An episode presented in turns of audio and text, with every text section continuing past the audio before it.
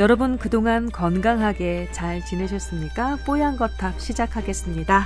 네, 기대하셨던 대로 등장인물 소개 먼저 해드리겠습니다. 조동찬 의학 전문기자 나오셨습니다. 안녕하세요. 네, 안녕하십니까? 예, 그리고 임채선 원장님 모셨습니다. 안녕하세요. 네, 안녕하세요. 예, 그리고 저는 김소원 아나운서입니다. 어떻게 어, 잘 지내셨나요 일주일 동안?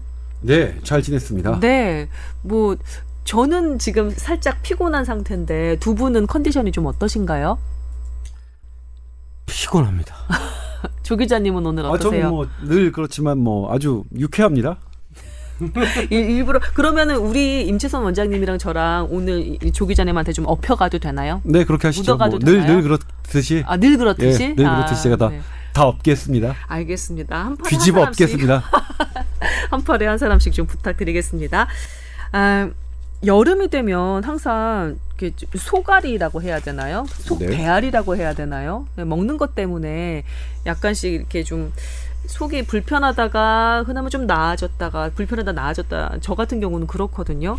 아무래도 그냥 잠깐 어, 뭐, 우유 한 잔 마시다가 반쯤 남긴 상태로 책상에 두고, 뭐, 이렇게 잠깐 일 보고 와서 다시 그 우유를 먹으면 약간 맛이 달라진 것 같기도 하고, 이 냄새가 살짝 이상한 것 같긴 한데, 설마 그 시간에 한 한두 시간밖에 안 됐는데 변하겠어 생각하고 그냥 먹어버리는 경우가 저는 종종 있거든요. 항상 그렇게 찝찝한 상태로 무언가를 먹으면 그 다음에 여지없이 배앓이가 시작이 되는 것 같아요.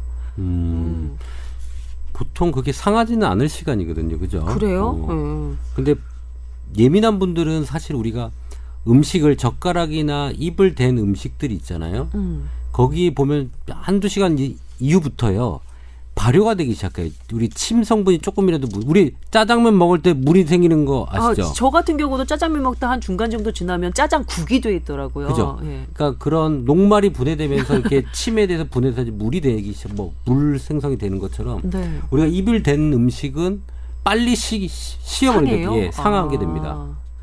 그, 희한하게. 그 냥 팩에 들어있는 그냥 그 우유가 한 한두 시간 있던 거는 뭐 전혀 괜찮은데 네. 제가 마시면서 침을 섞었던 우유 같은 경우는 그 변했을 발효- 가능성도 발효? 있나요? 발효가 된다고 해야 되나요? 약간의 퍼멘테이션이 되는 거죠. 네. 예, 빨라져요. 그래서 우리가 젓가락질을 많이 한 김치는 빨리 쉽니다. 음. 그 발효가 된다고 더 봐야 되겠죠. 발효와 음식 상하는 거는 정말 종이 한 장 차이겠죠. 네, 그렇죠. 아, 거의 비슷한. 거죠.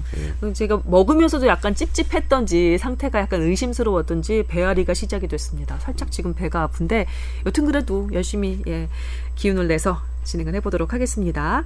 두 분 건강 상태는 괜찮으신 거죠? 조 기자님은 제가 걱정을 안 하고 네. 임치선 원장님 피곤하sha고 하셨는데 어떠신가요? 요즘에 복부 비만이 심해지는 것 같아요. 복부 비만하고 컨디션하고 상관이 있을까요? 어, 모르겠어요. 많이 먹어서 그런지 하여튼 어, 좀 이제 살을 좀 빼야 되겠다. 혹시 시원하게 맥주를 여러 번 드셔서 맥주배, 비어팟 어, 뭐 그런 그런 거 건지 아닐까요? 하여튼 좀 이제 살을 좀 빼야겠다는 생각? 좀 음. 지친다. 이 뚱뚱한 몸을 끌고 다니기가 힘들다. 전혀 그렇지 않으시고요. 걱정하지 예. 않으셔도 되고 오늘 얼굴 뽀얗고 좋으신데요. 뽀얀 거탑이니까. 예, 아재 예. 개그로 마무리를 해주셨습니다. 자, 여러분의 뽀얀 거탑. 아, 어, 여러분 사연으로 좀 시작을 하는데 이분의 사연은요 거의 어, 기사라고 할까요? 특집 기사 같은 느낌이 있습니다. 아, 저희가 공들여 적어주신 보내주신 사연이만큼 좀 꼼꼼하게 소개를 해드리고 싶어서 가져왔는데요. 시작은 이렇습니다. 아, 저는 20년째 정기적으로 헌혈하고 있는 헌혈자이자 평소 생명 나눔과 의료 정책에 관심이 많은 시민입니다. 아, 매일의 첫 구절만 봐도 얼마나 전문적일지 짐작이 가잖아요.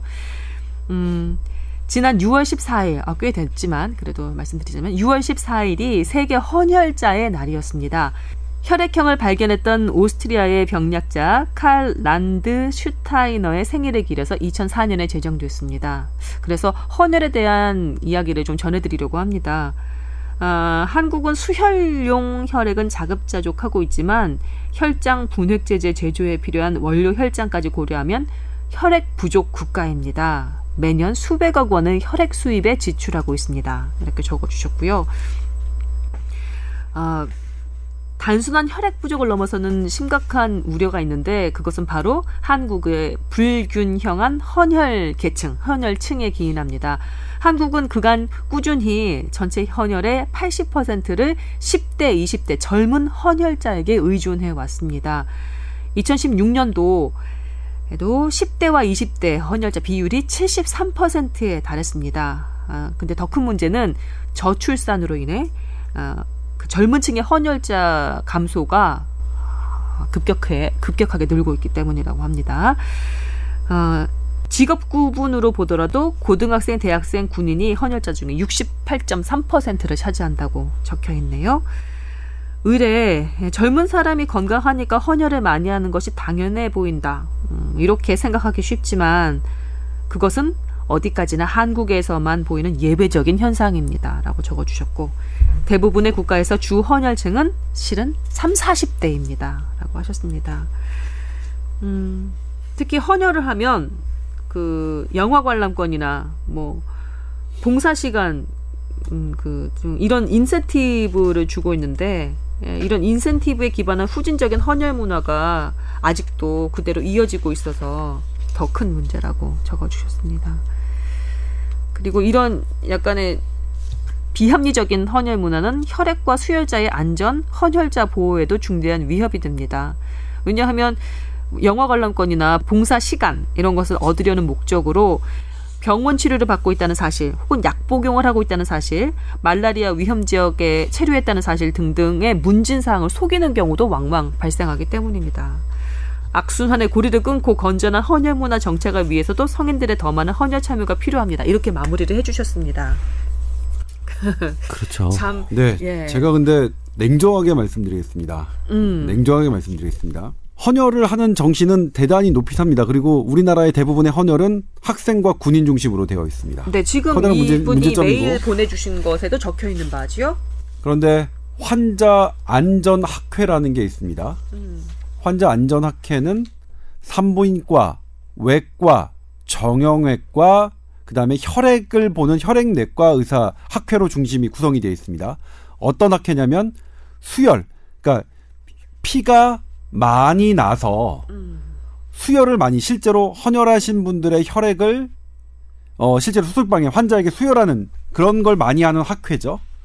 그런 분들이 2015, 2014년부터 우리나라에서 캠페인을 벌이기 시작했습니다. 우리나라의 수혈 줄여야 된다. 너무 낭비적으로 병원에서 수혈이 이루어지고 있다. 제가 보도도 했어요. 두 차례 보도했습니다. 네. 그러니까 지금 뭐냐면 혈액을 이 소중한 혈액을 쓰시는 의사 지금 방금 말씀드렸죠. 이 학회들이 환자 안전 학회라는 이름을 걸었어요. 이 학회 이름도 그래서 수혈을 줄이자고 했습니다. 왜냐하면 지금처럼 수혈하는 게 오히려 더 환자의 안전을 침해하는 것이다라는 겁니다. 지금 우리나라의 문제는 저도 그랬어요. 우리 지금 혈액 부족이다라고 하는데 혈액 부족이다라는 것을 메꾸기 위해서 헌혈을 장려하고 외국에서 피를 도입하는 것 자체가 잘못된 방식이라는 게 이 환자 안전 학회의 방침입니다. 우리 충분히 줄일 수 있다. 그렇다면 이 사람들이 얘기하는 왜 수혈을 하는 게 나쁜 것이냐? 이미 미국 그 자마죠. 자마라고 하는 것은 미국의 그 가장 권위 있는 의학계 미국 의사협회 저널입니다. 고관절로 수술받은 사람들을 들 중에서 수혈을 받은 군과 수혈을 받지 않은 군 대조해 봤는데 수혈을 받지 않은 군이 훨씬 더 예후가 좋았습니다. 고관절 수술도요. 네. 어쨌든 간에 면역 거부 반응이라는 게 다른 사람의 혈액, 그러니까 공짜는 없는 거죠, 이것도. 음. 다른 사람에게 피를 받는 것이 나의 생명을 살리는 어떤 결정적인 계기는 되지만 음. 그게 면역 거부 반응이라는 것 때문에 치료 목적 자체, 치료 효과 자체가 떨어지는 거죠. 그럼 어떻게 해야 되느냐? 간별, 그 뭐냐면 더 엄격하게 써야 돼. 정말로 생명이 위급한 순간에 수혈이 반드시 도움이 되는 순간에만 써야 되는 게 맞는 거죠. 그런데 우리나라 실정을 보니까 그렇지 않다. 음. 너무나 막 현장에서 마구마구 수혈이 이루어지고 있다. 제가 그 자리에서 말씀드린 건 제가 이제 저도 그쪽에 한 토론자로서 참여해서 제가 말씀드린 건 이거는 국민들이 알아야 될 게 아니라 의사 선생님들이 알아야겠네요. 그렇게 했다면 선생님들이 그러니까 의사 선생님들이 지금 막 수혈을 하고 있다는 거 아닙니까? 그랬더니 그렇다. 가이드라인 만들었냐? 가이드라인 만들었습니다. 가이드라인 만들었는데 왜 일상에선 이루어지지 않냐? 가이드라인은 법적인 그 강제 효과가 없기 때문이다 라는 게 결론이었어요. 그래서 그때 질병관리본부에서 혈액을 담당하시는 그 과장님이 오셔서 이게 실제로 강제력을 갈 수 있는 것, 것처럼 법제화하는데 노력을 하겠다라고 발언하셨고요. 만약 그런 그런 것들이 그 진행이 된다면 저희 SBS도 저 조동찬도 이 부분에 대해서 적극 협조하겠다 홍보하고 알리는데 그러니까 지금 뭐냐면 헌혈이 피가 부족한 부분에 대해서 이렇게 헌혈을 더 어, 많은 다양한 연령층에서 하셔야 한다는 것들은 뭐 이 부분을 저기 하는 건 아닙니다. 이 부분은 충분히 존중하고 헌혈하는 그런 마음, 희생 마음은 대단히 우리가 계속 키워나가야 되는 마음인데 실제로 이 수혈과 관련된 문제를 짚어봤더니 우리는 불필요한 수혈을 줄여야 하는 문제가 더 시급하더라. 여기서 한 가지 궁금증이 드는 게 조금 전에 말씀하셨듯이 고관절 수술을 할 때조차도 수혈을 하지 않은 그 환자의 경우 더 어, 수술의 효과라고 할까요? 예, 그런 것이 더 높았다고 하는 것처럼 수혈을 하지 않았을 때 분명히 환자가 더 이렇게 효과, 이렇게 여러 가지 치료 효과가 높다는 것을 의료진들이 아, 알아도 수혈을 지금처럼 많이 할까요? 그러니까 이 부분이 사실 그리고 저기 임상이 많은 분들일 텐데 왜 굳이 더 트리트먼트가 필요한 수혈 조치를 계속 하시는 걸까? 해온 걸까요? 이것도 이제 지난주에 말씀드렸던 그런 관성의 법칙이 작용하는 또, 또 다른 사례가라고 생각하는데, 음. 그러니까 헤모글로빈이 낮다면, 그러니까 어, 혈액의 적혈구의 수치를 대변하는 헤모글로빈이라는 게 있거든요. 음. 헤모글로빈 수치가 낮으면 뭐 일정 뭐 10보다 낮거나 아니면 8보다 낮거나 이러면 저도 임원장도 그랬지만 저도 그랬지만 수혈을 했었어요 수술할 때. 음. 근데 단순히 그것만 갖고 수혈하지 말라. 라는 게 이제 지금 가이드라인이 정립이 됐고요. 사실 되게 엄격한 수혈의 가이드라인이 어 됐고 이, 이 정도면 현재 우리나라에서 필요한 허, 그러니까 그 혈액의 양을 대폭 한 거의 한 3, 40% 이상 줄일 수 있다라는 게 이제 이분들의 예측인데 그래서 이 그때 나왔던 거는 적십자 우리나라에서 이걸 관리하는 적십자도 분명히 이런 이런 세계적인 팩트들은 알고 있다.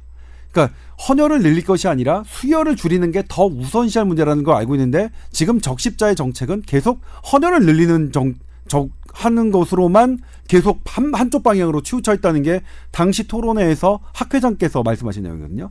그러니까 헌혈을 계속해서 그거를 소중한 정신을 해서 엄격하게 관리하는 것도 되게 중요한 일이긴 합니다만 그렇게 소중한 것이 불필요하게 사용되고 그리고 불필요한 사용이 오히려 환자의 건강을 위협한다면 이거는 대단히 어 이때까지 그러면 불필요한 처, 처치가 그만큼 많았다는 뜻이 되는 건데 상당히 위험한 뭐라고 제가? 이거를 critical한 발언이 아닐까요? 2013년도에 보도했네요. 그래요? 2013년도에 보도했고 2016년도에 보도했고요.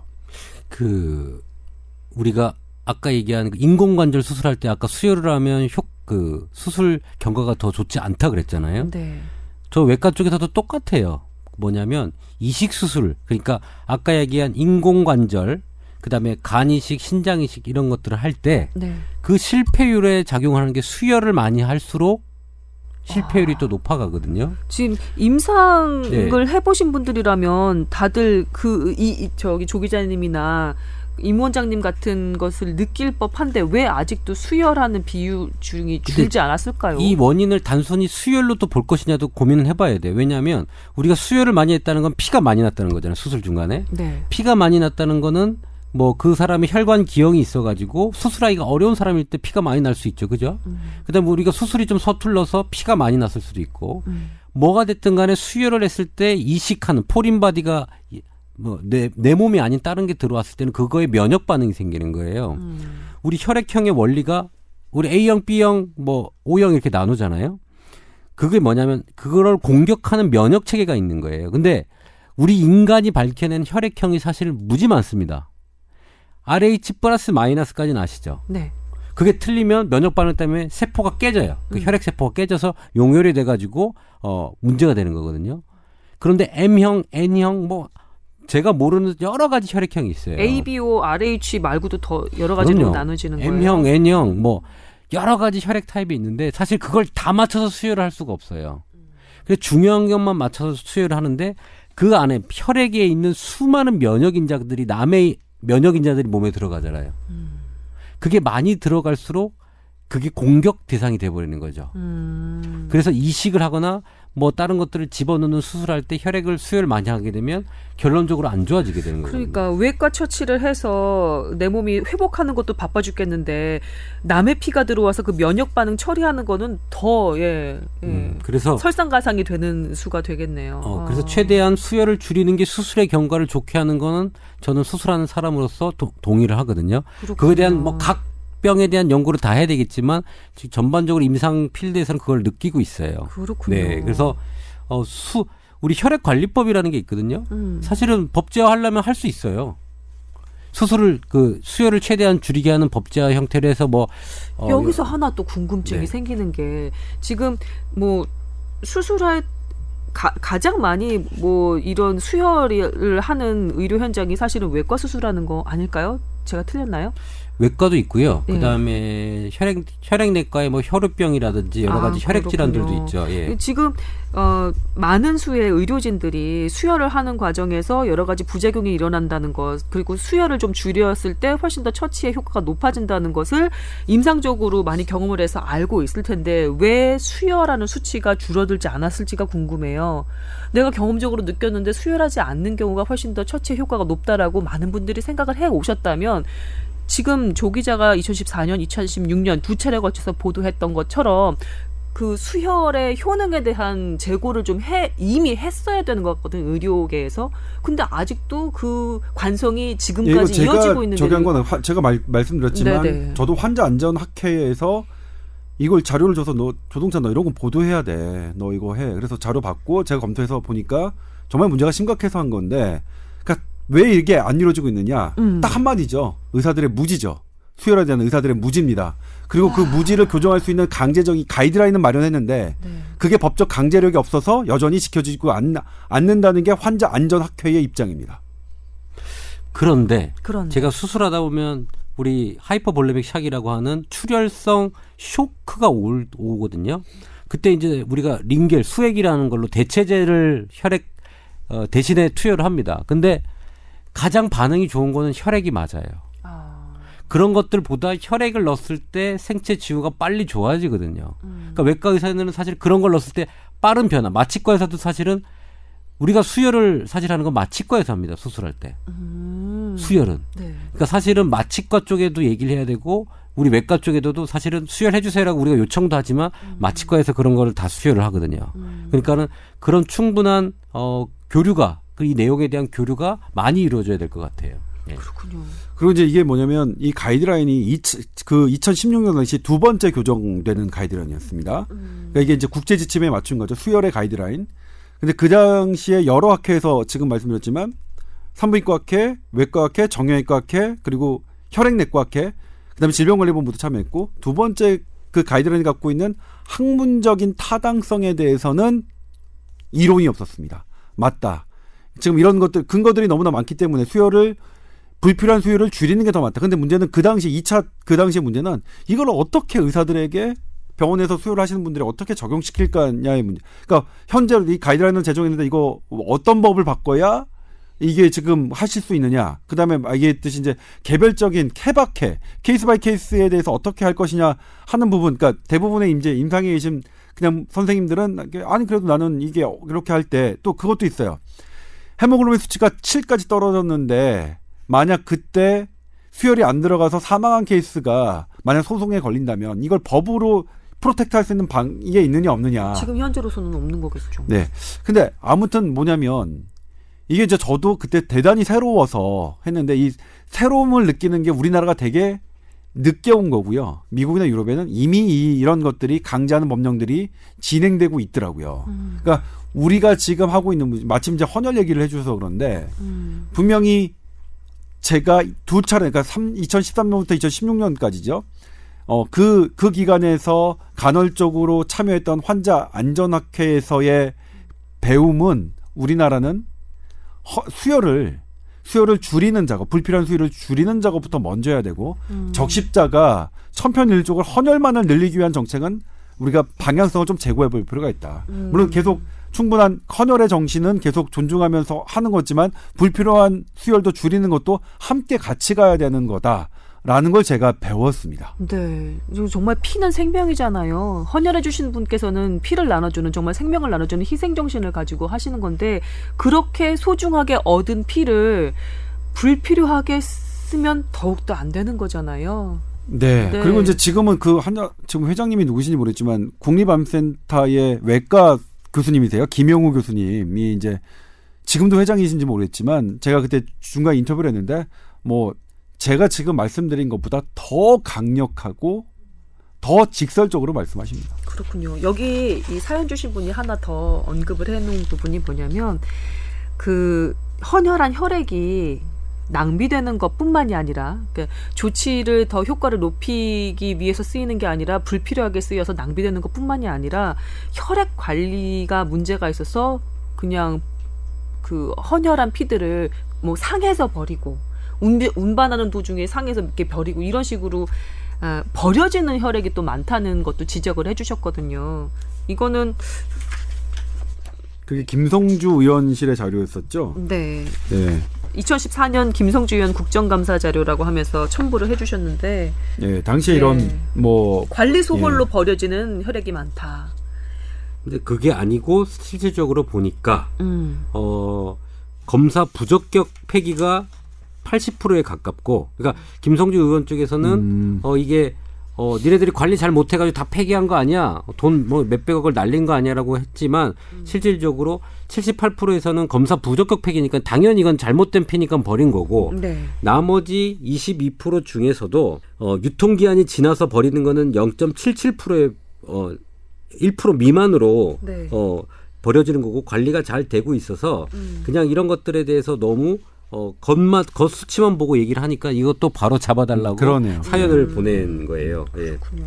아, 그러니까 실제로 낭비되면서 버리는 게 아니라 음. 보, 그러니까 보도 자료는 그렇게 냈고 많은 보도들이 그렇게 됐지만 실제로 그 내면을 보니 음, 사실 버릴 만한 건 버렸다. 음, 검사가 잘못됐거나 아니면 양이 부족해서 버린 거라서 그렇게 음. 보도하는 거는 나쁘다. 그러니까 마치 이게 그러면 아유 내가 헌혈해도 이렇게 잘못 관리해가지고 버려지는 게 많은데 내가 뭐하러 헌혈하냐 음. 이런 식의 생각을 갖게 하는 건 잘못된 것이다라고 라고. 네. 말씀을 해주는데 사실 이 부분은 제가 취재를 못했습니다. 알아보지 못했습니다. 네, 제가 음, 하, 이거 취재하려면 상당히 쉽지, 쉽지 않은데 사실 그 뭐냐면 이것도 이 지금 사연을 보내주신 분 감사지만 하나의 제보죠. 저 기자 입장으로서 그래서 이게 이걸 별도로 실제로 이제 검사 부적격이 78%인지 어떤 건지는 제가 뭐 알아봐야 하겠지만 아무튼 그런 의견이시죠. 지금 임 원장이 뭐 저기 했듯이. 네. 이 이분이? 전해주신 그 의견은 그런 거였죠. 그러니까 이분은 혈액이 스탠스가 혈액에- 어, 버려질까봐 헌혈 헌혈- 헌혈을 전반적으로 지지하는 예. 지지하고 헌혈이 잘 관리, 그러니까 그래도 버릴 만한 게 버려져 잘 관리돼 있고 다양성을 높여야 되고 우리나라 헌혈을 계속 해야 된다라는 입장을 계속 하셨는데 제가 분명히 했지만 이 입장 하나만으로는 전 반대입니다. 제가 방금 반대하는 이유는 분명히 말씀드릴게요. 이게 소중한 헌혈을 소중하게 생각하고 잘 관리하고 그 마음은 숭고하지만 우리나라에게는 이미 불필요한 수혈이 많이 한다는 것도 지금 학계에서는 수년간에 걸쳐서 자료를 내고 입장을 발표했으니까 쌍방향이 다 어, 이 돼야 되는 거겠죠. 그죠. 근데 제가 필드에서 진짜 최고 수혈을 많이 해본 적도 있어요. 어, FFP, 그러니까 혈장 성분 200개, 막 헤모글로빈 막 30개, 뭐 여기서의 30팩. 개는 팩을 말하는 팩이죠. 건가요? 그러니까 그게 어떻게 사람 몸에 다 들어가요? 30팩 막 이런 게? 그, 그 우와. 응급실에 있었어요. 이국정 교수님 아시죠? 그 유명하신 네. 외상외과의 저- 우리 선두주자 이국정 선생님이 교수를 있을 때 제가 밑에 레지던트였어요. 최선아, 응급 환자가 왔다. 복강내 출혈이에요. 교통사고인데. 그래서 수술방에 딱 들어가서 배를 여는 순간 피가 하늘로 치, 치솟더라고요. 간이 쪼개져 있었어요. 그래서 간 사이로 혈액이 흘러나오니까 혈압이 갑자기 배를 여는 순간 60, 40으로 떨어져요. 그러면 이 혈압을 무조건 올려야 살기 때문에 마취과에서 수, 수혈을 하기 시작하죠. 강제 수혈기가 있어요. 시- 뭐 1분당 뭐 만 cc가 강제로 주입하는 그런 주입기가 있거든요. 근데 출혈이 너무 많이 나다 보니까 그때 이 100파인트씩 쓰고 해서 경기도 혈액원에 있는 혈액을 다 썼어요. 그 한 사람을 한 사람을 살리기 위해서. 위해서 한 8시간의 사투를 벌였거든요. 뭐 프링글스 메뉴버 메뉴벌 해 가지고 막 손으로 누르고 막, 막 해서 했는데 결국 돌아가셨어요. 아, 근데 그렇게 진땀을 하고 수술했는데 결국에는 피바다가 있죠. 피바다. 그 수술방이. 근데 그 한 사람을 살리기 위해서 수술을 할 때 그만한 수혈을 한 거거든요. 경기도 혈액원 내 남은 재고를 저희가 한 사람한테 다 썼으니까요. 근데 아까 얘기한 대로 수혈을 어 일정량을 억제하자라고 제가 조 기자가 얘기했지만 그런 사람들한테는 소- 솔직히 어떻게 얼마만큼으로 못 쓰게 할 것이냐 그거 정하기도 정말 어려울 거예요. 법제화라는 게 정말 조 기자님 말씀대로 case by case 그걸 다 반영하기가 너무 어렵잖아요. 의료 현장에서 의료진들의 판단도 또 다 다를 수 있는 거니까. 이분에 대한 공통적인 문제가 발생됐다면 여러 부분에서 그게 드러나고 있다면 음. 교정하는 노력은 해야죠. 그러니까 그런 식, 그러니까 뭐냐면 일단 항생제 항생제를 하면 또 아, 되게 민감한 문제인데 어쨌든 어떤 약을 그러니까 하, 그냥 뭐 항암제로 얘기합시다. 항암제가 말기에 그러니까 돌아가시기 직전까지 한 달 한 달까지 사용하는 빈도가 우리나라가 되게 높았거든요. 그러니까 돌아가신 날로부터 한 달까지의 그 항암제 사용률이 제일 높았다.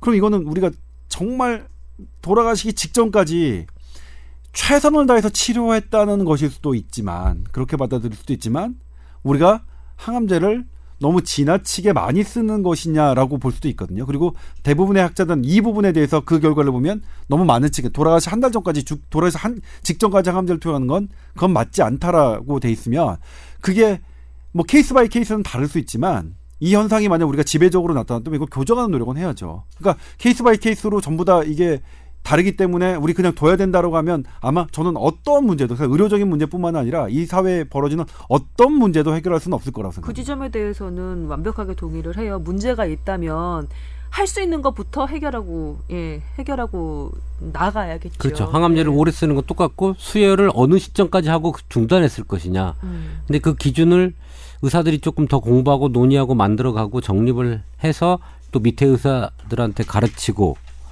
해야 되는 시점이 온 건 맞는 것 같아요. 나중에 그러니까 예. case by case로는 언, 어느 상황이나 그럴 것 같아요. 근데 그런 것들을 계속 인식하면 그런 것들이 내 몸에 배인다면 습관으로 그러면 아무래도 좀 줄어들겠죠. 음. 그래서 저는 이거는 가이드라인 예. 정도. 예. 그 그것에 의- 대한 의 사 교육이 저는 먼저라고 생각해요. 지금도 사실 수혈을 일반 환자들이 선택하는 경우는 없거든요. 그렇죠. 다 의사죠. 어, 선, 나 수혈해 주세요. 수혈 두 파인트 해 주세요 하는 부분은 없거든요.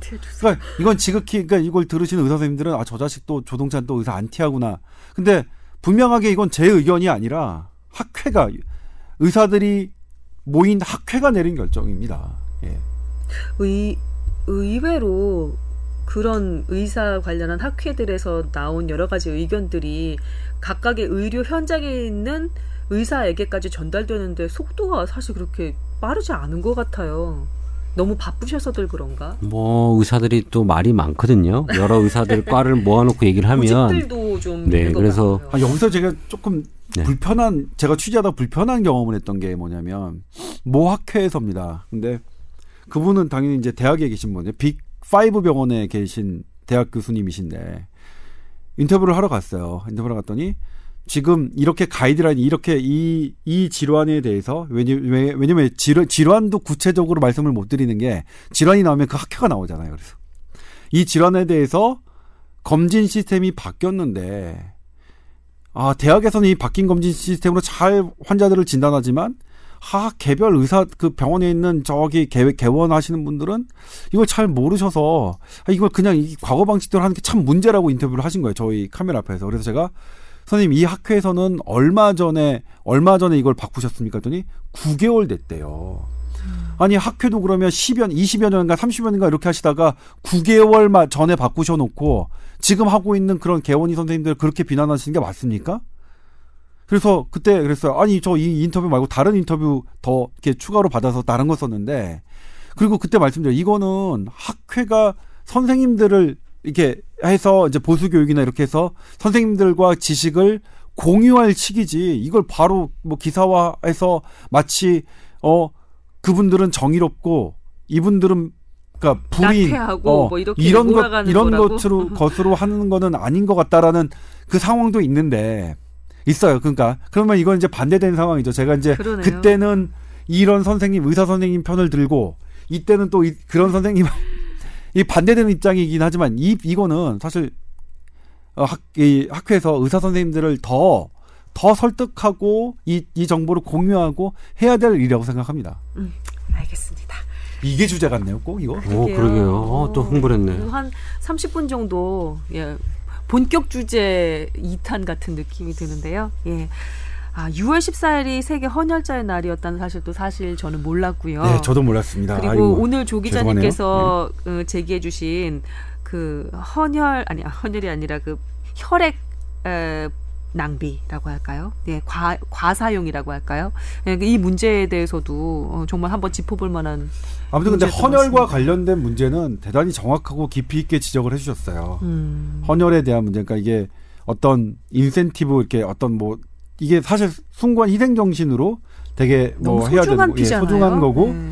그리고 관리를 어떻게 해야 잘 되고 써야죠. 실제로 관리가 잘 그럼요. 되고 있는 부분이 어 이상하게 포장돼서 기사가 나간다라는 부분 지적해 주신 건 대단히 깊이 있었는데 음. 그 절반과 이걸 쓰이는 쪽의 문제를 제가 좀 더 드리고 싶었었다라고 네. 이해해 주시면 좋- 좋을 것 같습니다. 예, 그러니까 메일 주신 분의 얘기에 덧붙인 그쵸, 반, 네, 예. 덧붙인 이- 얘기 이게 실제로 쓰이는 부분에 대한 얘기. 어, 좋은, 주- 좋은 내용이었어요. 음, 조 기자. 네, 어, 저도, 예. 못 보고 있던 면이었어요. 어, 대단합니다. 예, 오늘 아주 그냥 예, 그 좋습니다. 상은 그 괜히 나오는 게 아니고. 괜히 나온 게 아니에요.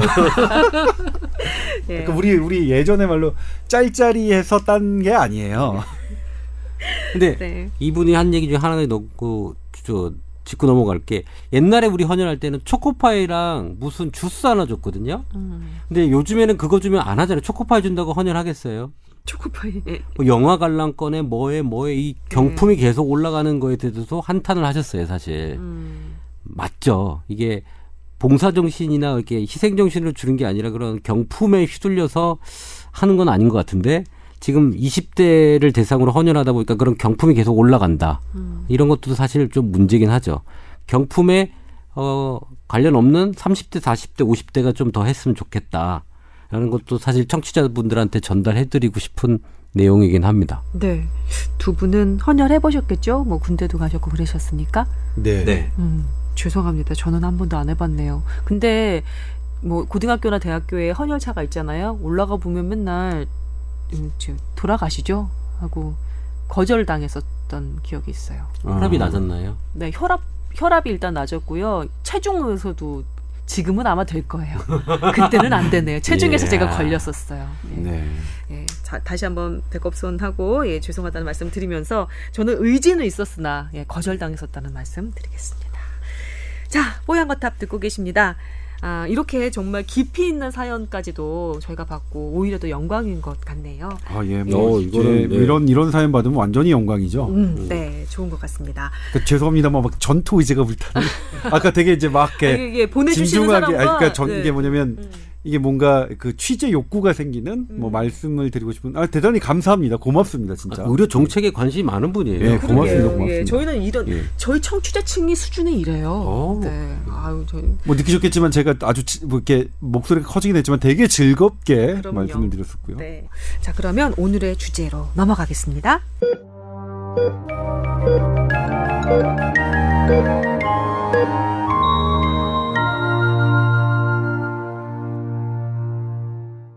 오늘의 주제는 어, AI입니다. 조리독감 같다고요? 조리 인플루엔자 같다고요? 천만에. 아니고요. 예, 인공지능입니다. 인공지능과 의료 연관이 없을 듯하지만 있습니다. 예, 오늘 발제자는 임 원장님이십니다. 예. 지금 문재인 대통령이 주장한 4차 산업혁명에 화두가 던져졌습니다.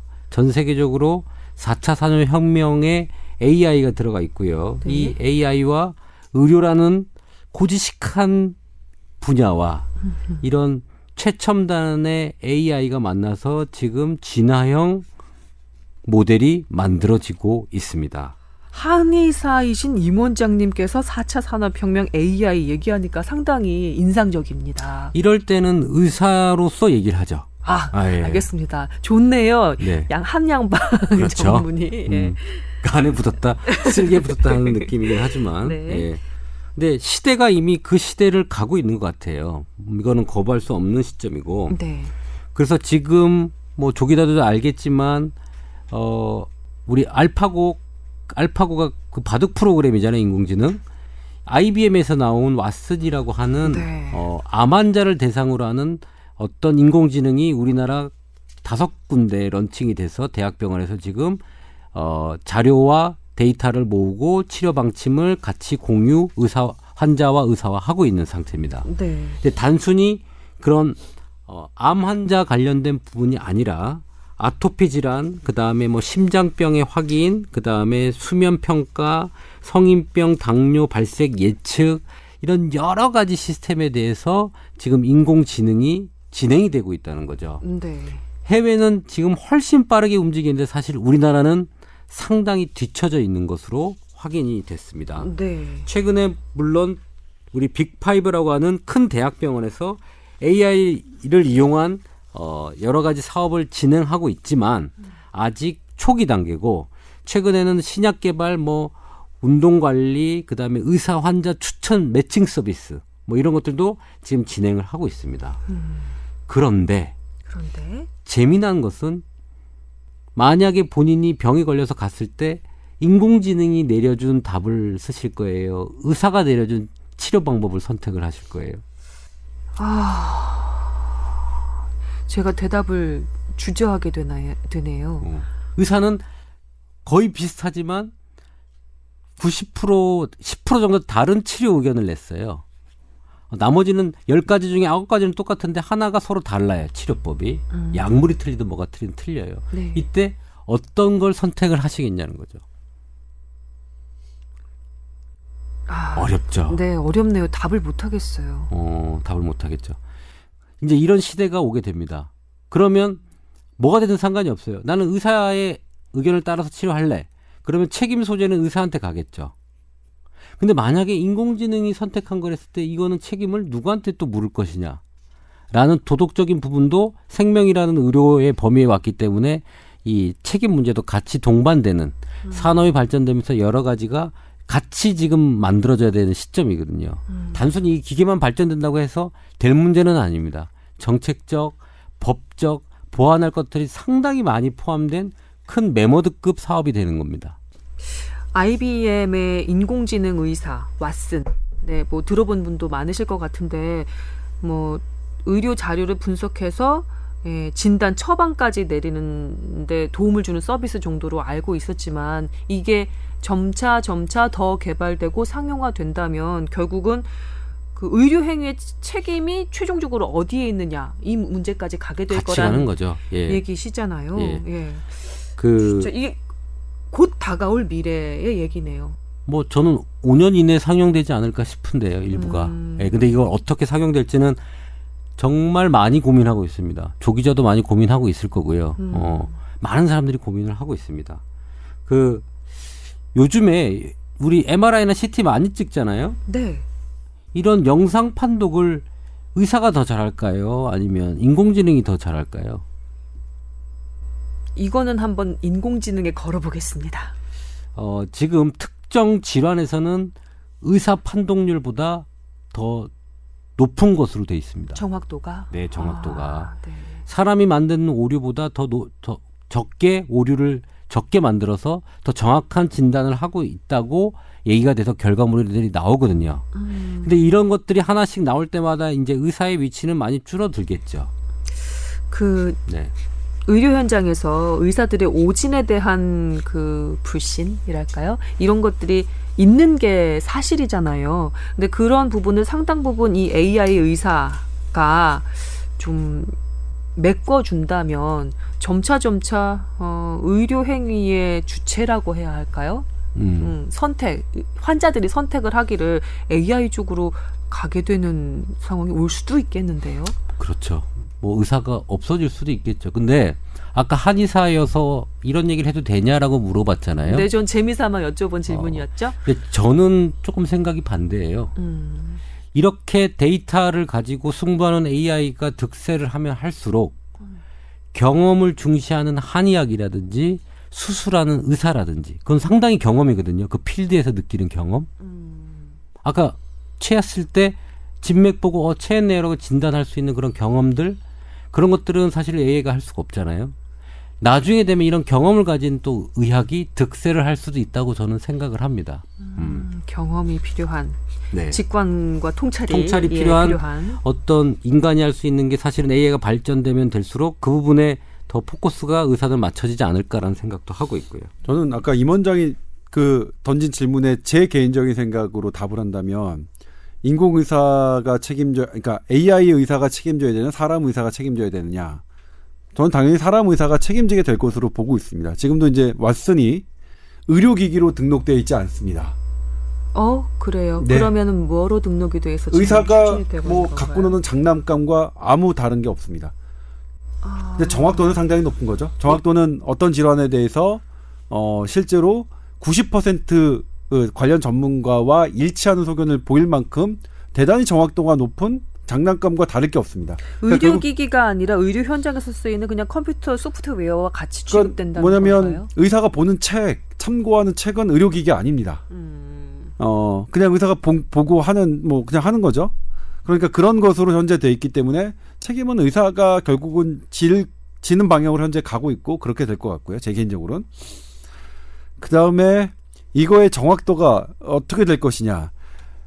만약 이 서울대병원과 AI 누가 더 정확하냐를 한다면 지금 서울대병원이 훨씬 더 정확할 거라고 생각합니다. 나중에 이제 발전하면 그게 설령 역전되는 때가 온다 하더라도 지금 현재로만 본다면 서울대병원의 여러 다양한 선생님들이 어 다학제 진료를 통해서 이른바 컨설팅을 하고 서로 모의하는 해서 하는 게 더 저는 정확할 거라고 생각합니다.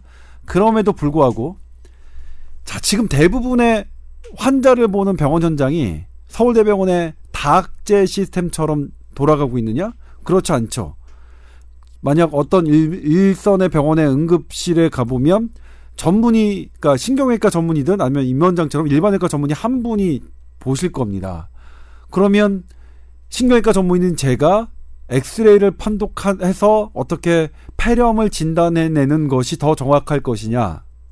아니면 90%와 정도의 확률로 일치하는 그런 고수, 이른바 그 전문가들, 최고 대학병원 전문가들과 일치하는 AI가 보는 것이 더 합리적, 함- 더 타당할 것이냐는 생각해 보려고 했습니다. 저는 그래서 인공지능은 철저하게, 어, 한 개, 하나의, 저, 그러니까 신경외과 전문의가, 어, 심장병 환자도 봐야 되고, 뭐, 그, 정형외과 다리가 부러진 환자도 봐야 되는 상황에서는, 물론 이제 아직 거기까지 진입된 건 아니지만, 분명히 유리한 구석이 저는 있다고 생각해요. 저는 그래서 AI가 개발된다면, 좀 더 이게 바깥으로 갈 가능성이 저는 높다고 봅니다. 그러니까 대학병원 중심이 아니라 음. 뭐 그렇고요. 그다음에 그럼에도 불구하고 의사라는 직업이 사라질 것이냐? 전 그렇게 생각하지 않습니다. 저는 이제 그 임원장은 어. 그 경험적인 그런 부분을 더 높게 그런 경험적인 그 의사의 경험 이런 것들이 그러니까 직관적인 부분들이 더 어, 높이 평가될 것이다라고 했는 음, 전망했는데 저는 뭐냐면 의사가 책을 보고 뭘 컴퓨터 작업을 하고 뭘 하는 뭘 갖고 판단하는 시간은 대폭 줄어들 것이다. 그 대신 환자를 보면서 아 이 환자가 더 갖고 있는 이 증상에 더 집중할 수 있게 되고 그리고 그 증상이 의미하는 것을 더 데이터화하는데 끄집어내는데 더 많은 노력과 그런 것들의 가치가 그 돌아갈 것이다. 그래서 저는 의사의 직업이 AI로 대체될 것 같지는 않다. 예? 더 어, 오히려 더 환자 중심, 그러니까 우리가 외우고 뭐하고 찾고 하는 시간을 줄여서 환자 중심으로 가게 하는 훌륭한 도구가 될 수도 있을 것이라고 저는 개인적으로 생각합니다. 어, 저 얘기는 뭐냐면 우리 검진할 때 심전도 많이 찍죠. 심전도. 네. 심전도를 찍는데 심전도를 찍으면 기계에서 판독을 해줘요. 음. 어, 심전도를 찍으면 쭉 결과지에 뭐가 이상이 있다. 뭐 심근경색이다. 뭐다 뭐다 이렇게 쭉 이게 진단명들이 나오거든요. 그거와 세계의 유수의 심, 심장내과 전문의들이 판독한 거와 음. 기계가 판독한 게 거의 비슷합니다. 음. 그렇기 때문에 이제 그 판독을 보고 인턴들이 막 검진하는 거죠. 뭐, 뭐 문제 있네 그럼 보고하는 거고요. 음. 그러면서 사실은 이 기계는 어느 정도 그렇게 정립이 됐어요. 그러네요. 의사랑 거의 대등하기 때문에. 앞당겨온 AI군요. 그렇죠. 음. 그렇게 이미 그렇게 논문이 나와 있고 거의 비슷하다. 음. 어떤 논문은 조금 더 기계가 낫다라고 얘기하는 거. 왜냐하면 파동을 보고 분석을 하는 거니까. 음. 그런 형태로 AI도 거의 근접 95%까지 근접을 하게 되면 거의 친구처럼 우리가 그러니까 실력이 낮은 의사, 초보 의사들도 그걸 사용해서 뭔가 액션을 취할 수 있는 시대가 올 것 같아요. 네. 원격 진료 지난 정부에서 추진했었잖아요. 어, 이런 면으로 음, 또 현실화되는 걸 수도 있을 것 같아요. 어, 산골 오지에 개인 병원 하나가 있는데 그 대학 졸업한 초짜 의사가 가서 의욕적으로 진찰을 하고 있어요. 그런데 이 의사는 임상 경험이 그렇게 많지 않아요. 근데 그거를 커버해 줄 수 있는 것이 바로 AI 빅데이터가 되는 거겠죠. 어, 사진을 찍거나 뭐 피를 뽑아서 뭐 그 판독하는 걸 어, 전체 뭐 AI 프로그램에서 아주 많이 쌓은 빅데이터로 판정을 해주면 그 착한 의사는 시골의 착한 의사는 훨씬 더 효율적으로 어, 환자를 진료할 수 있게 되는 거 아닐까요? 일단 당장은 전 그런 식의 사용되는 것, 그러니까 내가 들고 다니는 의, 의과대학 도서, 책, 혹은 어떤 컴퓨터에 지금은 이제 매뉴얼화 돼 있잖아요. 그 가이드라인이나 이런 것들을 찾아보는 시간을 상당 부분 절약해주는 좋은 어, 도구로서 활용될 가능성은 되게 높게 평가되는데, 근데 실제로는 더 많은 부분을 사실 AI가 지금 시도되고 있습니다. 근데 아까 말씀드렸던 심전도 같은 경우에는 이제 우리가 AI라고 하지 않는 이유는 그러니까 슈퍼컴퓨터와 AI의 저기 기본적인 개념은 모든 걸 다 계산할 수 있는 닫힌 체계냐 아니면 모든 경우에서를 다 할 우리가 그 고려할 수 없는 열린 체계냐의 문제 문제인데 심전도 그 부분은 이제 닫힌 체계에서 가능했던 문제고 지금 나머지 우리 대부분의 의료 현장의 열린 체계 경우의 수를 따질 수 없는 계산할 수 없는 이런 것들을 어 그러니까 인간의 뇌의 구조와 비슷하게 생각하는 그 시스템을 이용해서 우리가 이제 해결하는 문제인데 사실 진단과 여기에 이제 유전자 우리가 갖고 있는 5만여 개가 지금 현재 우리가 밝혀져 있죠. 하지만 해독하지 못했던 어 이런 부분들이 들어와서 우리가 그동안 쌓아왔던 그런 증상과 검사 도구와 결과와 이런 것들이 모조리 인공지능 시스템으로 어떻게 무언가가 꾸려진다면 알고리즘이 형성된다면 이거는 또 하나의 사실은 상상할 수 없을 만 없는 새로운 치료법이 나올 수 없는 있, 예. 새로운 진단법, 그러니까 치료법은 사실은 그렇겠죠. 치료법은 약이나 어쨌든 수술이나 이런 거기 때문에 치료법은까지 이어지는 건 또 다른 그 time 그 lag가 있을 겁니다. 음. 왜냐면 치료법, 야, 그거는 저기 근데 적어도 진단에 있어서는 초기 진단과 뭐 이런 거에 있어서는 상당 부분에 있어서 어, 상- 그 변화가 있을 것 같고요. 특히 또 뭐냐면 항암제의 평균 response rate이 현재 15%잖아요. 그러니까 그리고 뭐 지난번에 저 간암 치료자? 아, 아, 죄송합니다. 죄송합니다. 치료 반응률 그러니까 음, 100명에게 썼을 때 15명이 된단 말이에요. 효과가 그 평균적으로 근데. 어, 낮은 거는 뭐냐면 100명에게 썼을 때 2명, 3명만 듣는 것도 있습니다. 아, 근데 그런 거를 이렇게 통합하다 보면 아, 이, 이 사람은 이 약, 이 약에 맞을 확률이 한70% 확률로 된다. 그러면 약을 실제로 투약할 것이냐 말 것이냐에 그런 경우로도 아마 계산될 가능성, 그러니까 그런 알고리즘이 형성될 수도 있습니다. 그러니까 내가 병원에 가서 피 한 방울을 검사하면 쫙 그런 것들이 하는 또 다른 세계가 사실 많이 지금 시도되고 있어서 시도되는 게 아니고 되는 거 보고 있잖아요. 왜? 네, 그렇습니다. 어, 솔직히 그러니까- 보고 그러니까 있습니다. 그거를. 음, 시도되고 아직 그러니까 결과물이 되고 있지는 않으니까 이제 시- 아직까지는 시도되고 있다라고 하는 건데 그런 의미에서 되게 하는 건데 아, 아까 또 임원장이 있어요. 이것들이 이제 갖고 있는 빅데이터가 갖고 있는 그런 어 이익을 어떻게 쉐어할 것이냐의 문제인데 이 빅데이터는 뭐냐면 전부 다 우리들 겁니다. 사실은 대한민국 건강보험 공단에 있는 우리들의 빅데이터는 전부 다 우리들 거예요. 근데 그것을 활용하면 어 대단히 좋은 알고리즘의 어 그런 어떤 프로그램 인공지능이 형성될 거고 그건 막대한 부를 창출한다면 이건 우리 그 빅데이터를 제공한 우리들은 우리들은 과, 과연 권리가 없는 것이냐 하는 문제가 생기겠죠. 그러니까 그거를 어떻게 share할 것이냐 문제가 생기고 또 하나 나의 빅데이터가 그렇게 그 제공이 되면 나의 개인 의료 비밀 그런 것들은 과연 보장 그런 거에 security 아까 안정성 보장은 어떻게 할 것이냐의 문제는 계속 고민하고 그거에 대한 관련 법들을 사실 마련해야 되는 그런 과제가 있는 부분이 그죠. 네. 알파고가 이세돌하고 바둑두고 더 늘었잖아요. 그죠. 커제는 완전히 완패를 했죠. 예. 음. 그런 걸 봐서는 사실은 우리 우리나라 대학병원에서 지금 IBM이 들어와서 데이터를 계속 축적하고 있잖아요. 사실은 이게 사실은 우리가 새로운 먹 그 답을 주고 있는 거거든요. 근데 이것도 사실은 빨리 한국형으로 만들어서 예? 음. 이 데이터 결국 IBM이 가져갈 거 아니에요. 우리 우리 정보를 우리 정보를 사실은 우리 거 만들어서 우리 그릇에 담아서 우리 나라 사람한테 제대로 써야 되는 지금 상황인데 그것도 사실은 지금 문제라고 볼 수가 있죠. 지금 법무부가 AI 사회를 대비한 민사법적 과제를 주제로 뭐 연구 용역을 줘서 연구를 하고 있대요. 그 AI가 정보를 모으는 건 목적이 정보를 모으려는 건 아니잖아요. 모인 정보로 어떤 판단을 내리는 것까지가 AI의 목적이잖아요. 그렇게 내린 판단이 그 환자가 그 편, 그러니까 의료 현장에서 그 AI 의사의 판단을 어 의사가 수용을 해서 환자에게 처치를 했을 경우 이 책임 소재가 과연 어떻게 나뉘겠느냐. 마치 그 자율주행 자동차가 사고가 났을 때 운전자가 어뭐 전방 주시를 안 하고 뭐 이렇게 해서 운전자가 법적 책임이 더 많으냐 아니면 자율주행 자동차가 100% 잘못을 한 거냐 뭐 이런 식으로 책임 소재를 가지고 또 문제가 되기도 했던 것처럼 네. 그 책임 소재가 그대로 의료 현장에 적용될 날도 머지 않은 것 같은데요. 예. 근데 아까 조 기자가 얘기했던 게 있어요. 그 대장암을 대상으로 IBM이 대장암이었나 어떤 암을 대상으로 전 세계 각 나라마다 데이터를 가지고 일치율을 본- 본 거예요. 대장암 치료 에 왓슨 이 기계가 잘했나 의사랑 얼마나 비슷했나 봤더니 어 뭐 인도는 90%뭐 우리나라 뭐 이렇게 각 나라별로 어 데이터를 냈어요. 네.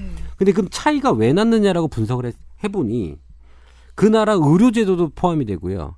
그 나라 어 수가도 그 다음에 가정 형편도 이런 거에 따라서 선택의 차이가 나는 거예요. 음. 어, 이 나라는 이 항암제가 되게 비싸요. 자기 돈 내고 해야 되고 뭐 이러면 그런 것들을 고려 안 하고 AI는 가장 좋은 것만 선택을 하잖아요. 근데 어, A라는 항암제가 너무 비싼데 우리 대한민국에서는 현실 현실에서는 또 그걸 선택을 안 하게 되는 거죠. 음. 그러니까 AI는 가장 모범당한 가격하고 이런 것들에 대한 의료 체계나 이런 것들이 정보가 사실 들어가 있지 않아요. 음. 다시 학문적인 결과거든요. 그러니까 그런 것까지 감안해서 사실 의사 입장에서는 아, 이 사람이 너무 가난한데 어, 이 고가 말고 그 다음 차선 체계 이런 것들에 대한 어떤 결과물을 내주는데 그 음. AI는 아직 그 단계까지는 못 갔다고 봐야 되겠죠. 감성 부분도 사실은 없고요, 그죠? 근데 이제 그 부분에 대해서 그거를 만드시는 부분들은 어떻게 되냐면 그냥 변수의 문제일 뿐이다라고 말씀하세요. 감성도 그러니까 그런 사회 경제적인 부분, 사회 그 사회가 선호하는 부분, 그러니까 경제적으로 어, 어느 정도, 그러니까 경제 대비 효과, 그 우리 가성비라고 하죠. 가성비의 기준을 어느 약의 항암제나 혹시 어떤 약에 대해서 어떻게 그 사회가 생각하는 것만 조사가 되면 그, 그 조사도 사실은 AI가 더 빠르게 할 수 있고 스스로. 그래서 그거를 변수를 하면 그것까지 반영할 수 있고 그리고 우리나라 이제 건강보험 심사평가원의 그런 그 기준도 변수에 넣기만 하면 뭐 아무 문제가 안 된다는 게 그분들의 주장이세요. 그제 그럼. 주장이 아니라. 근데 저는 다른 게 만약에 자율주행차가 있었어요. 저번에 제가 말씀드렸잖아요. 아기를 키우는 엄마가 차를 몰고 가다가 어 아기가 앞에 나타났어요. 어? 아기가 앞에 나타났어요. 그러면 내가 그거를 치 그 교통사고를 안 내려고 틀겠죠. 예. 그런데 내 옆에 아이가 타고 있으면 그대로 받을 수도 있어요. 내 태운 아이를 살리기 위해서. 미묘한 복잡한 감정에 따라서 사실 그것도 결정이 되거든요. 도덕성 부분도 결정이 되고요. 자기가 가진 감정, 아끼는 거, 이런 거에 대한 것들 때, 때문에 또 판단이 달라질 수 있거든요, 사실은. 근데 그런 것들을 다 변수화할 수 있다고요? 그러니까 이게 뭐냐면 그거죠. 내 자식의 가중치를 얼마나 두느냐. 그냥 그다음에 어. 사람 한 명의 가중치를 얼마나 두느냐. 나이별로 얼마나 두냐 에 따라 그 이제 그거는 정확 그러니까 이거 저희가 설명을 드린 겁니다. 네. 음, 저는 이거에 그쪽 분야의 입장에서 네. 저는 제가 말씀드렸지만 제가 AI를 조금 안다고 했다가 완전히 개망신 당한 적이 있었고요. 네. 공부를 정말 많이 하고 뭐 이렇게 갔는데 완전히 뭐 아 그 그분들한테 는 뭐 깨갱이다. 음. 깨갱이다 그래서 뭐 저는 이제 완전히 뭐 뭐 납작 엎드린 상태고요. 뭐 저는 뭐 제가 그 빅데이터 관련한 책을 두 권을 예전에 빅데이터라는 말이 한참 핫 이슈로 떠올랐을 때 한 두 권을 읽었고 세상은 음, 이전과 이 빅데이터가 완벽하게 에, 구축이 되는 순간 모든 에, 우리가 상식으로 받아들였던 그 사안들이 다 무너져 내리고 새로운 세상이 올 것이다. 막 이런 식으로 쓰여 있는 빅데이터 관련 책을 읽었고 최근에 에, 어떤 방송을 들었는데 그 커즈와일이라는 사람이 지금 특이점이 온다라는 책이 되게 유명했대요. 저는 읽진 않았지만 일별한 기사에 따르면 2040년쯤 되면은 어 인공지능이 어, 우- 우리의 신체 수준, 이 물리 현상이 있는 이런 물리적인 세계 자체가 무의미해질 정도로 완벽하게 다른 세계가 온다고 하더라고요. 그리고 그 시점을 특이점이라고 표현을 했더라고요. 우리가 여기서 그 상정에서 이야기하고 있는 그 AI의 미래가 지금 우리의 상상과는 훨씬 다른 정도로 어, 이렇게 올 수도 있다는 생각을 했, 어요 지금 두 분의 얘기를 들으면서 그 빅데이터 관련한 미래 학자의 책 그리고 이 커즈와일 학자의 특이점이 온다라는 책을 보- 봐보면 정말 허무맹랑할 정도의 미래를 예측을 하고 있거든요. 근데 지금 한 10년 전, 20년 전 과거를 생각해 보면 우리가 지금 당연한 것처럼 느끼고 있는 여러 가지 것들이 그때는 오겠어? 30년 안에 오겠어? 50년 안에 오겠어? 했던 일들이 그대로 일상으로 받아들여지고 있는 그런 상황이잖아요. 예, 그래서 이제 그래서 아까 예. 그 통찰과 직관을 얘기한 그 의사의 경험이 더 존중받는 사회가 올 것이다. 그리고 조 기자님 같은 경우도 의사가 없어지진 않을 것이고 거의 최종 판단은 의사의 몫이 될 것이다. 이런 식으로 얘기를 하셨는데 이제 통찰과 직관을 얘기하는 건데 이제 그러면 우리 뇌에서 통찰과 직관은 어떤 시스템으로 작용하느냐를 이들은 보고 있는 거예요. 그것까지도 계산해 넣으려고 하는 그렇죠. 거예요. 그렇죠. 아, 계산은 그거 뭐. 그마저도 변수로 처리가 돼서 그래서 뭐냐면 이 사회는 이 사회는 내 아이를 가장 중요하게 생각한다. 내 아이의 가중치를 제일 두고 어린 아이를 더더 한다. 가중치를 둬서 이렇게 하면 되고요. 근데 그마저도 필요가 없답니다. 그마저도 몇 개의 이 AI가 관찰하게 하면 아 이 사회는 대한민국 사회는 자기 아이가 제일 중요하고 그다음에 다른 사람 아이고 아, 혹은 그다음에 어른이고 뭐 그 노인이네 이 순서를 예전에는 이렇게 이 가중치를 둬서 입력해주는 시스템이 2세대래요. 그 AI의 2세대인데 지금은 그런 거를 입력하지 않아도 가중치까지 계산해 버리는 예, 거예요. 이 사회에서 그들의 주장입니다. 제가 뭐 저는 이제 뭐 잘 저게요. 그러, 그렇게 그렇게 돼서 그것도 이제 변수에 그러니까 제가 말씀드렸죠. 처음에 이제 왓슨이 진단한 것은 한국의 심평원의 검사 기준을 모르기 때문에 저렇게 할 수 있겠다라고 했는데 심사평가 기준상 넣기만 변수로 넣기만 해서 그거에 대한 가중치 가중치도 뭐냐면 기존에 했던 패턴을 보면 패턴들을 쭉 보면 아 심평원의 가치 기준이 한국 의사 병원에서는 어느 정도로 어, 순위로 되고 있구나를 스스로 판단해서 할 수 있다는 거예요. 지금 조 기자님 얘기를 기반으로 생각해 보자면 의사 필요 없어지는 거에 지- 의사 아니죠, 필요 없어지는 것 아니 아니죠. 계속 근데 드는데 뭐냐면 진단과 우리가 뭐냐면 환자가 이거는 기본적인 환자가 주는 정보를 정말로 다행스러운 거는 AI가 현재 환자가 주는 정보를 직접 캐치할 수는 없어요. 의사가 캐치해서 AI에 입력할 수밖에 없거든요. 그런데 만약에 그, 진짜 그런 물리적인 환경은 이 빅데이터 쌓이는 속도보다 훨씬 더 빠르게 해결될 것 같다는 생각이 드는데요. 예, 로봇 개발되죠. 거기에 AI 장착되면 음, 어떤 캡슐 안에 딱 들어가서 하면 일단 혈액 채취부터 되고 그다음에 여러 가지 그 사인 같은 거 한꺼번에 다 조사가 딱 되고 순식간에 어, 그 메인 컴퓨터로 옮겨져서 빅데이터에서 어, 판단한 어떤 처치가 딱 나오고 그리고 의- 병원 문을 나서는 순간 옆에 내가 먹을 약이 그 딱 나오고 뭐, 뭐 근데 그런 식으로 저는 그 불가능하다고 생각하는 게 나 저 여자를 정말 죽을 만큼 사랑하는데 이 사랑의 강도나 가치를 어떻게 숫자로 얘기를 표현할 수 있냐는 거죠. 그것도 이제 뭐냐면 이건 말이 안 된다는 거죠. 이게 뭐냐면 존경, 사랑 이런 어떤 자, 감정적인 이 우리가 이제 복잡한 그런 실험을 한 적이 있어요. 그러니까 펑셔널, 그러니까 뇌 기능을 뇌가 얼마나 활성화되느냐를 혈액 공급을 하고 이제 글루코스의 소모량으로 우리가 지금 측정하고 있잖아요. 거기에 그런 실험을 했습니다. 생판 모르는 객관적인 사람을 사진을 보여주고, 그 다음에 그냥 대충 아는 친구, 그 다음에 나의 연인의 이런 거를 보여줬어요. 그리고 뇌가 어떻게 변하는지. 그랬더니 그 다음에 이제 그런 패턴이 분석됐잖아요. 그 다음에 그 사람의 어떤 사진을 보여주면 아 이건 얘가 사랑하는 사람이네.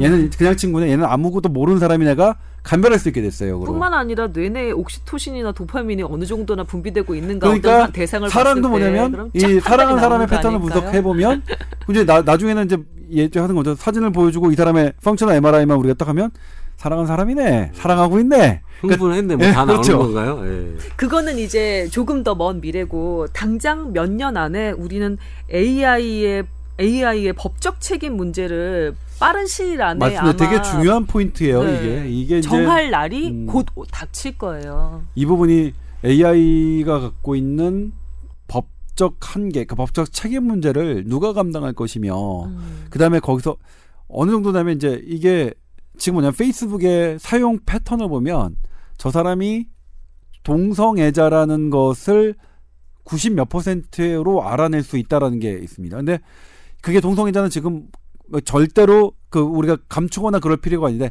개인적으로 나는 그걸 드러내고 싶지 않는 아는 부분인데도 아는 사람이 있을 거 아니에요.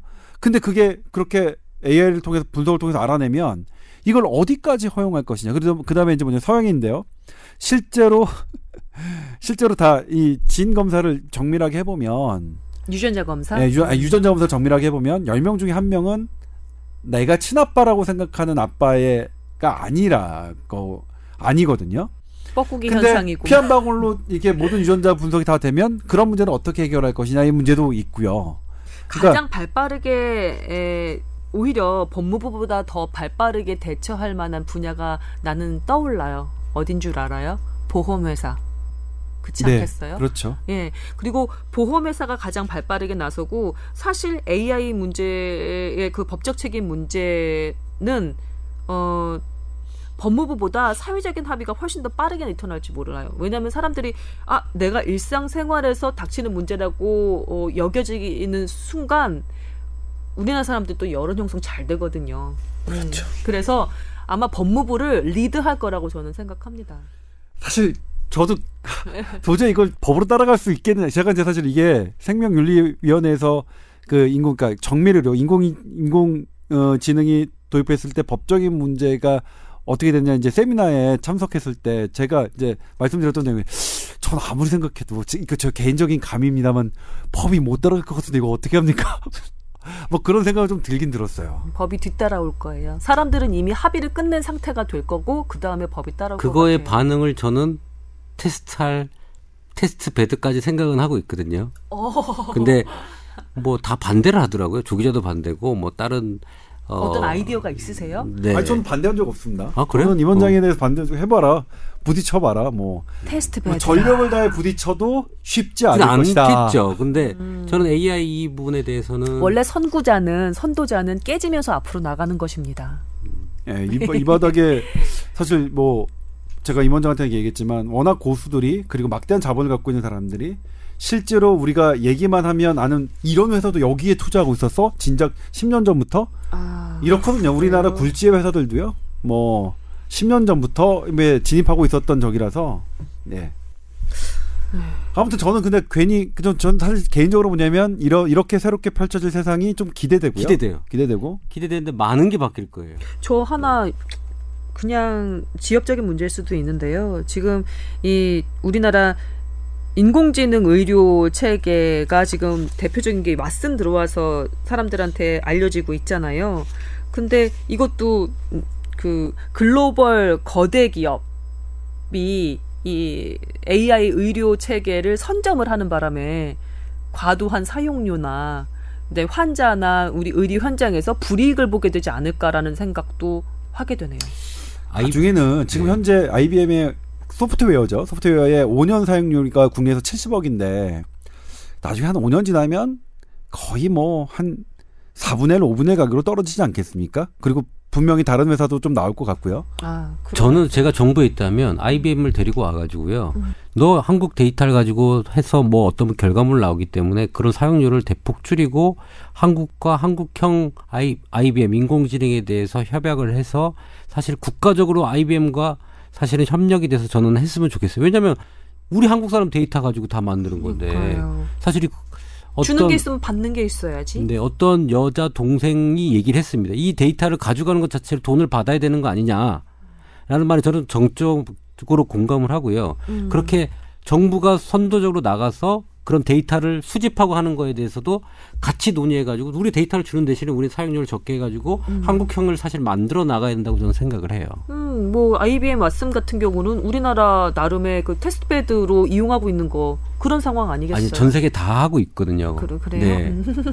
네. 그래서 사실 참 많이 뒤졌어요. 좀 더 앞질러 나갔으면 좋겠어요. 앞질러 나갔으면 네. 좋겠다는 얘기까지 들었습니다. AI 의료 전쟁 앞으로 어떻게 될 것인가? 네, 규칙가 주목되는 가운데 저희는 벌써 한 시간이 넘게 진행을 하고 아, 있다는 것. 그랬군요. 네. 네, 그럴 줄 알았어. 그 가장 핫한 AI가 뭘 줄 알아요? 100% 성공하는 AI가 있어요. 저 아는데 어, 말씀드릴까요? 인형이에요? 인형? 아니요. 섹스 산업에 사용되는 거죠. 아니 그거 말고. 그러니까 질병에서 아이고 볼 때. 걸렸네. 아이고 걸렸네. 그거였어요. 예. 아이고 걸렸네. 네, 뭔가요? 비만 관련된 식단과 음. 약과 약물에 대한 AI입니다. 그건 비만. 일단 이미 우리나라 지 만 그 특정 회사에서 우리나라에서는 접대를 못 보다가 미국에 가서 그걸 했거든요. 당뇨병 환자의 이제 그런 식단 관리하는 그 AI 그 어플리케이션인데 대박이 났어요. 미국에서 엄청난 돈을 투자받았어요. 그래서 지금 한국에 당당하게 오고 있죠. 다시 개선 역- 장군처럼? 그 우리나라에서 무관심해서 이제 저 했다가 미국에서 오히려 아. 대규모 투자를 받으셔가지고 비만이 미국에서 훨씬 더 크게 받아들여져서 그랬나요? 유전자 포함한 모든 것들이 다 나오는 거예요. 내가 비만한 이유에 대한 모든 것들이 다 들어가는 AI입니다. 근데 이거는 만약에 그 AI한테 물어보고 싶지 않겠어요? 10만 원이 돼도 물어보고 싶지 않겠어요? 돈이 얼마가 돼도? 저는 여성분들은 100% 물어본다고 생각합니다. 네, 참.